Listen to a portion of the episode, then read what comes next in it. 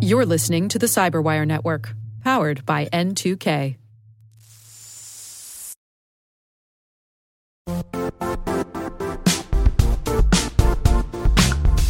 Don't struggle to align your organization's cybersecurity with business risk. Get the only solution that goes beyond reacting to threats with vulnerability and risk monitoring. You need the next evolution of MDR, and only Critical Start delivers it. Critical Start doesn't just monitor and respond to threats. They put you in control by detecting suspicious activities, quickly responding to contain threats, and identifying your most critical assets and protecting them against vulnerabilities and exposures. With continuous visibility, expert guidance, and measurable risk reduction, Critical Start has redefined what it means to manage cyber risk. Demonstrate provable security maturity to your leadership while positioning your program to achieve the greatest risk reduction per dollar spent. Stop fearing risk and start managing it with Critical Start. Visit criticalstart.com and request a demo today. That's criticalstart.com.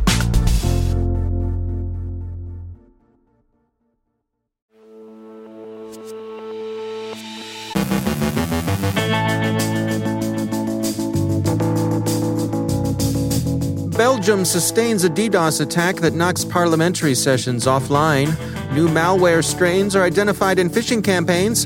Threat actors look for ways of working around multi factor authentication and open authentication. COVID 19 scams continue online and attract law enforcement attention. Joe Carrigan describes a compromised password manager. Our guests are Linda Gray Martin and Britta Glade from RSA with a preview of this year's RSAC conference. And how secure was your high school's election or homecoming court?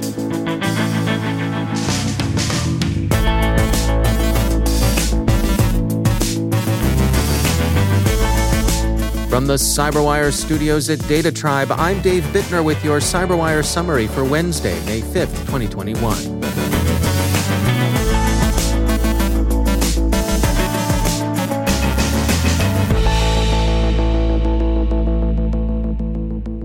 A large distributed denial of service attack yesterday hit Belnet, the ISP that serves much of Belgium's public sector.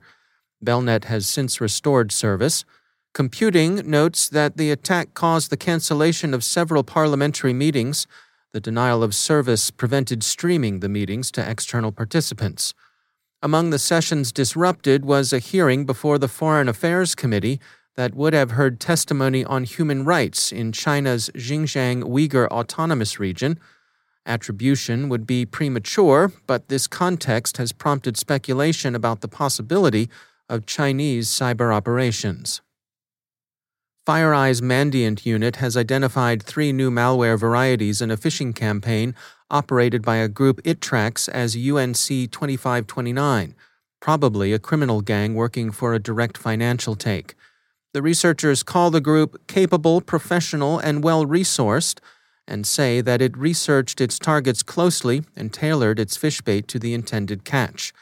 FireEye named the new malware families Double Drag, a downloader, Double Drop, a dropper, and Double Back, a back door.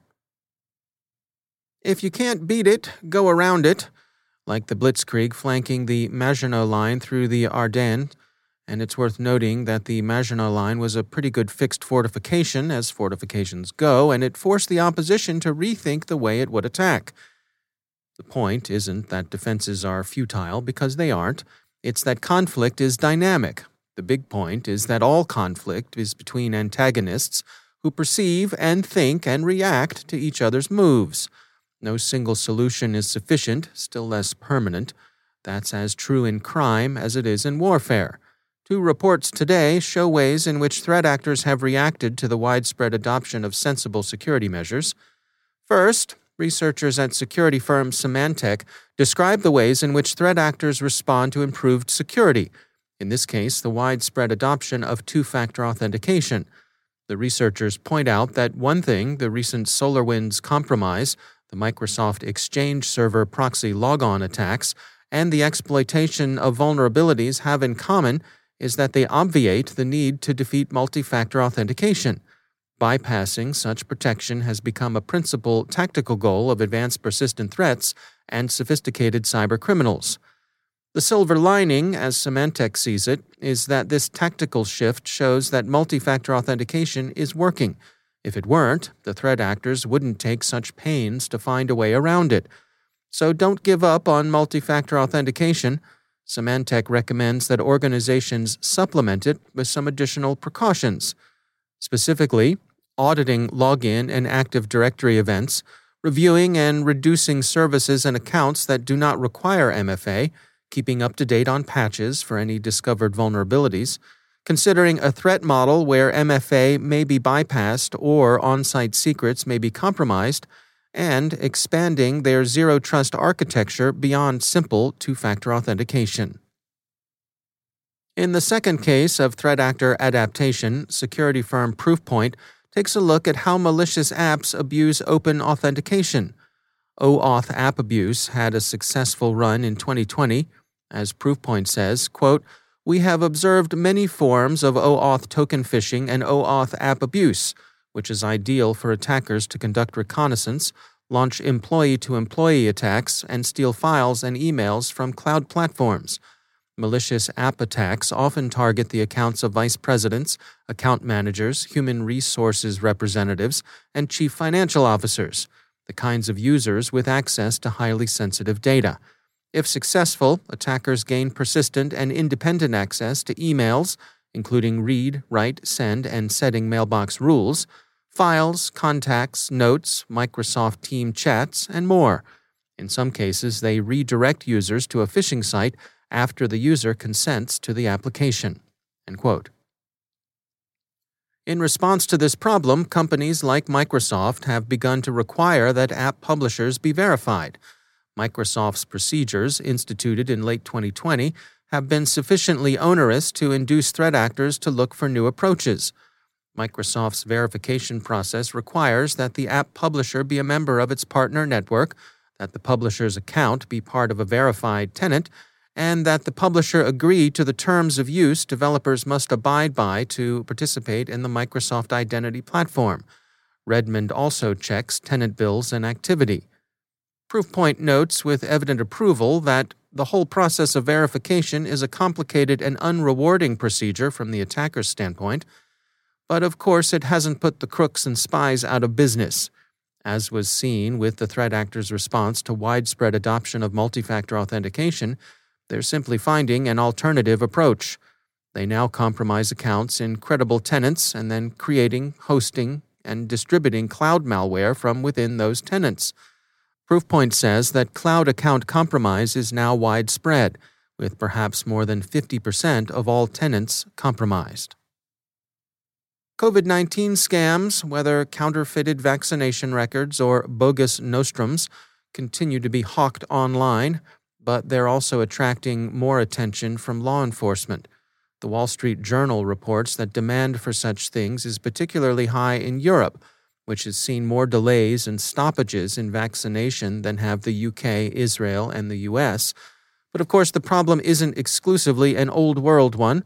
The U.S. Food and Drug Administration this week announced that the U.S. Attorney for the District of Maryland had taken down a fraudulent website misrepresenting itself as a biotechnology company working on COVID vaccines. It's the ninth such bogus site the feds have taken down during the pandemic. And finally, there's a case of election fraud being prosecuted in Florida. No, it's not a U.S. federal or state election being finagled through inauthentic online ballots. Instead, this one is a case in which a mother and her teenage daughter tried to rig a homecoming queen election at Tate High School in Pensacola. The accused, the AP reports, allegedly used the mother's access to school district networks to cast fraudulent votes for the daughter. The mother has district level access by virtue of her job as assistant principal at a local elementary school. 117 votes were cast from the same IP address within a short period of time. That tipped investigators, who found a total of 246 votes cast for the homecoming court from devices found in the accused home. The mother daughter duo are charged with Offenses against users of computers, computer systems, computer networks, and electronic devices, unlawful use of two way communications device, criminal use of personally identifiable information, and conspiracy to commit those offenses. Both are currently free on bond, but both face the possibility of 16 years in prison if convicted. They are, of course, entitled to the presumption of innocence.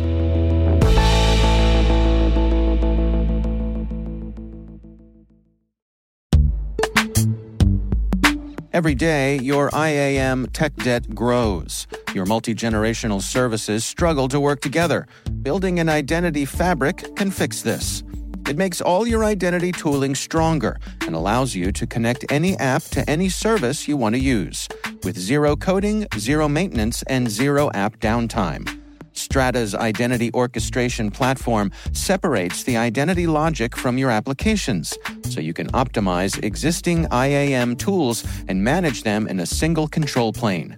Now, every vendor, standard, and architecture work together. In short, building your identity fabric means you can secure your non standard apps, keep your complex access policies, retire outdated IDPs, and modernize in record time. So build your fabric with Strata Identity and get rid of tech debt for good. Visit strata.io slash cyberwire, share your identity priorities, and receive a pair of AirPods Pro. Offer valid for organizations over 5,000 employees. Connect today at strata.io slash cyberwire.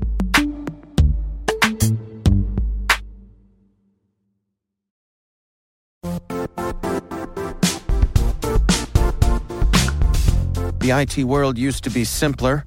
You only had to secure and manage environments that you controlled. Then came new technologies and new ways to work. Now, employees, apps, and networks are everywhere. This means poor visibility, security gaps, and added risk. That's why Cloudflare created the first ever connectivity cloud. Visit cloudflare.com to protect your business everywhere you do business.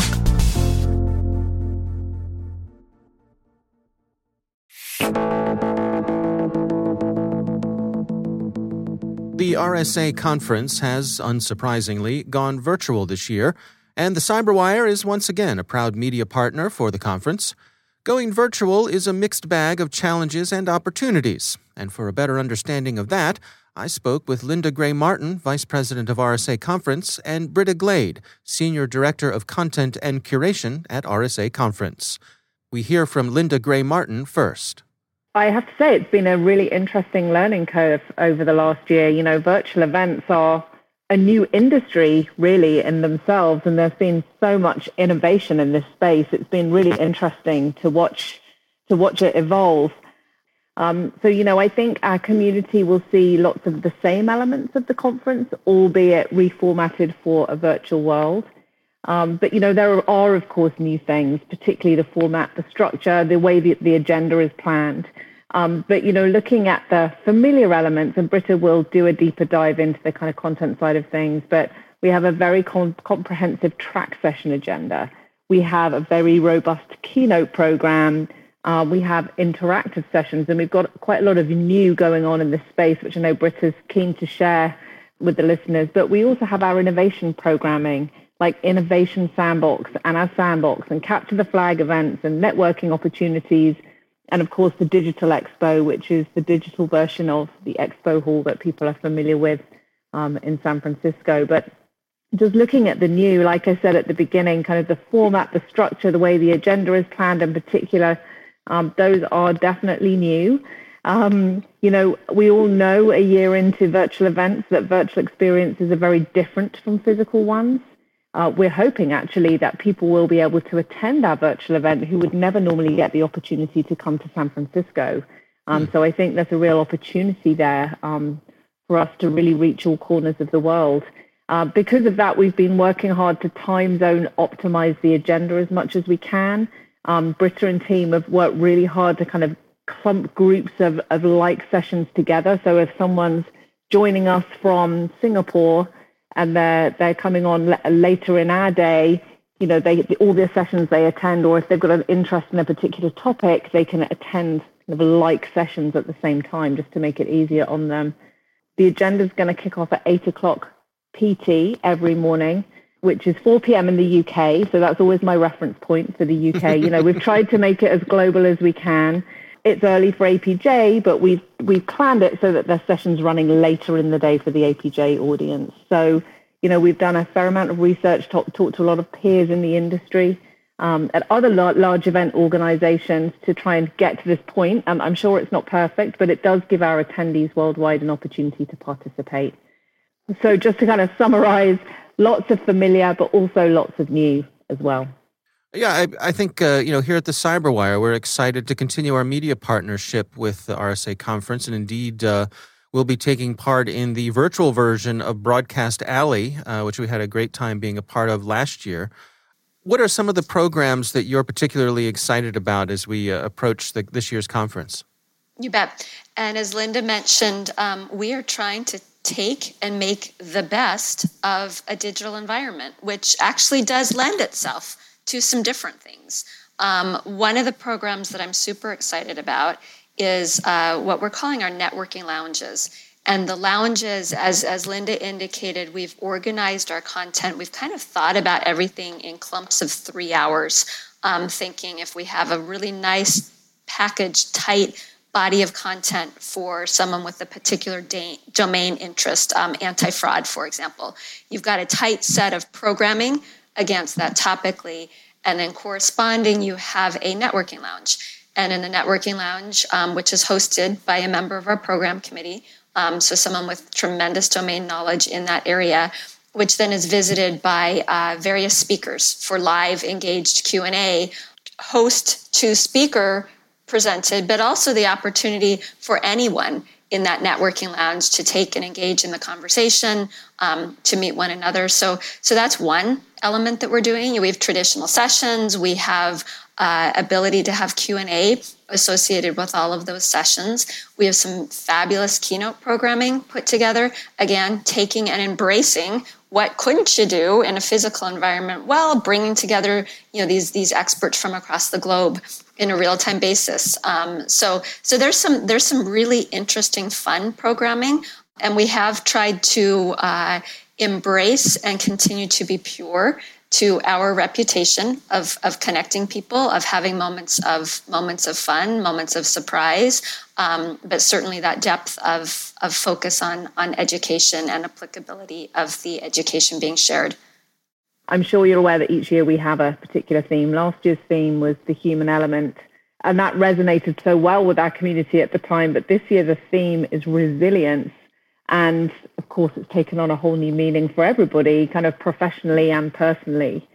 Um, you know, it's it's a word we've come all, all, become very familiar with, but it also means something very specific to our industry.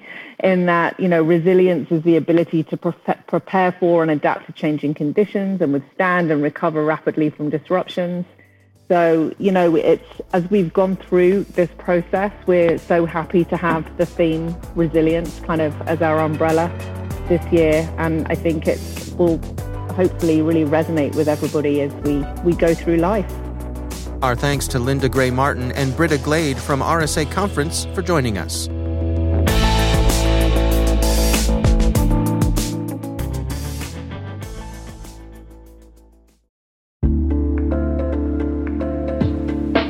Are lengthy security reviews pulling attention away from your security program? With the largest network of trust centers, Vanta can help you streamline security reviews to win customer trust, save time, and close deals fast. Proactively demonstrate security by showcasing key resources like your SOC 2 or ISO 27001 and provide real time evidence for passing controls. And when a security questionnaire is required, Vanta takes the first pass for you. Visit vanta.com slash cyber to take a self-serve tour. That's vanta.com slash cyber.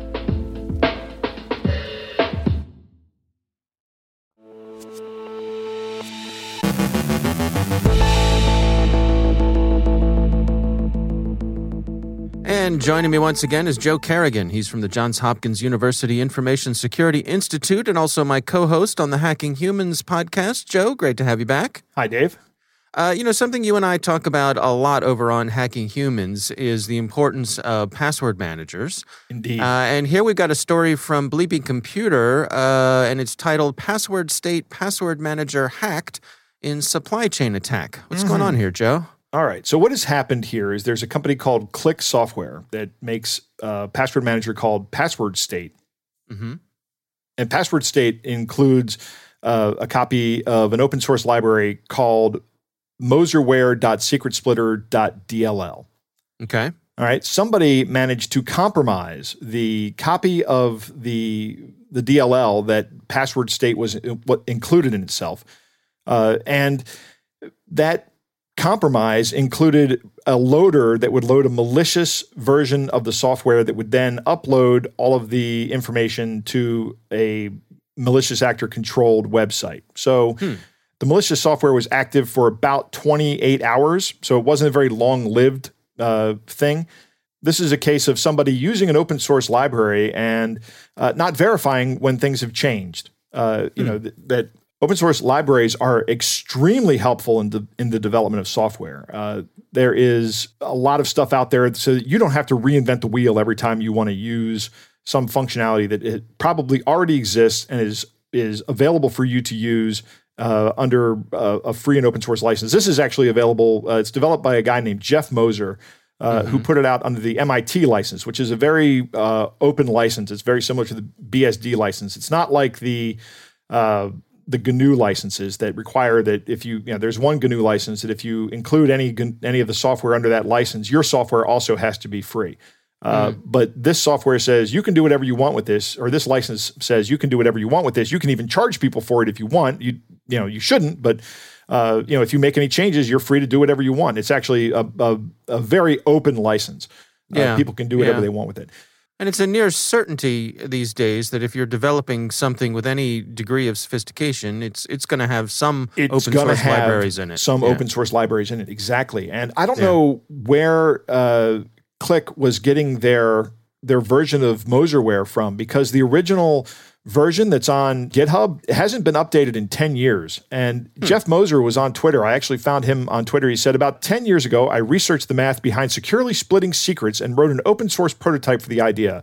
Unfortunately, someone took my code and created a malicious version of the moserware.secretsplitter.dll in a malware that has been dubbed MoserPass by CSIS underscore cyber.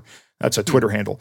Uh, it's unfortunate that my last name and DLL are associated with this malware. I have no connection to it other than my prototype code that was open source and apparently has been used by a commercial product. And he didn't even know about that until earlier today. Hmm. So here's a product that uh, that a developer put on GitHub 10 years ago. You look at his GitHub repository; it hasn't been updated in 10 years, and right. uh, this company has been using another version of that. I don't think they've been using his copy of it because somehow they got somebody's updated version. I don't know exactly how that supply chain attack happened, but mm-hmm. uh, these malicious actors were, were able to put something in there uh, that essentially exposed the secrets of, of users of this software if they downloaded an update between, I think, April 20th and April 21st. Hmm. There's a couple of uh, advisories from from uh, Click Software and one from CrowdStrike as well. Uh, to Click Software's credit, Click Studios credits, they have um, they have been remarkably forthcoming about this, and they they have very good at stopping this. I think 28 hours is a remarkably short time horizon for them to fix this. That was good work mitigating this issue. I would have liked to have seen a little bit better configuration management and quality control on the front end of this to stop that from happening. But you know, once you know, it's these mistakes are going to happen. These are, these mm-hmm. things are are going to these these kind of things are just going to happen. It's it's not anything that you can truly avoid. Somebody's going to fall victim to this. It yeah. just so happens that it was Click Studios this time. I wonder too. I mean, is it plausible that it could be as simple as you know some some bad actor out there posting up, "Hey, here's the latest version of Moser." You know the the the original hasn't been updated in a decade, but we've got one with all these improvements, and so you know, and that's the one that has the the malicious stuff right. in it. You know, someone who's who's using it looks sees that you know, is doing a Google search and says, "Oh, okay, here's here's an updated version." Doesn't do their due diligence, and Bob's your uncle. Well, I think I think that they were using a version that was good for a period of time because mm-hmm. you know, mm-hmm. they, they, these attackers may have actually created a version that was good and may have had better functionality, right? Um, but then when it was time, once they once they knew that Click Studios was putting it in Passwordstate, they went ahead and attacked Click Studios specifically. It was a very specific attack. Gotcha. Hmm. Interesting. It is. One thing I want to say before we go this does not mean you should not use a password manager.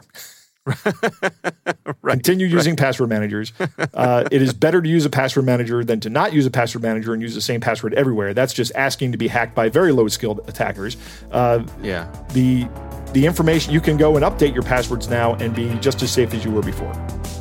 All right. Well, the uh, the article is over on Bleeping Computer. It's titled "Passwordstate Password Manager Hacked in Supply Chain Attack." Joe Carrigan, thanks for joining us. It's my pleasure.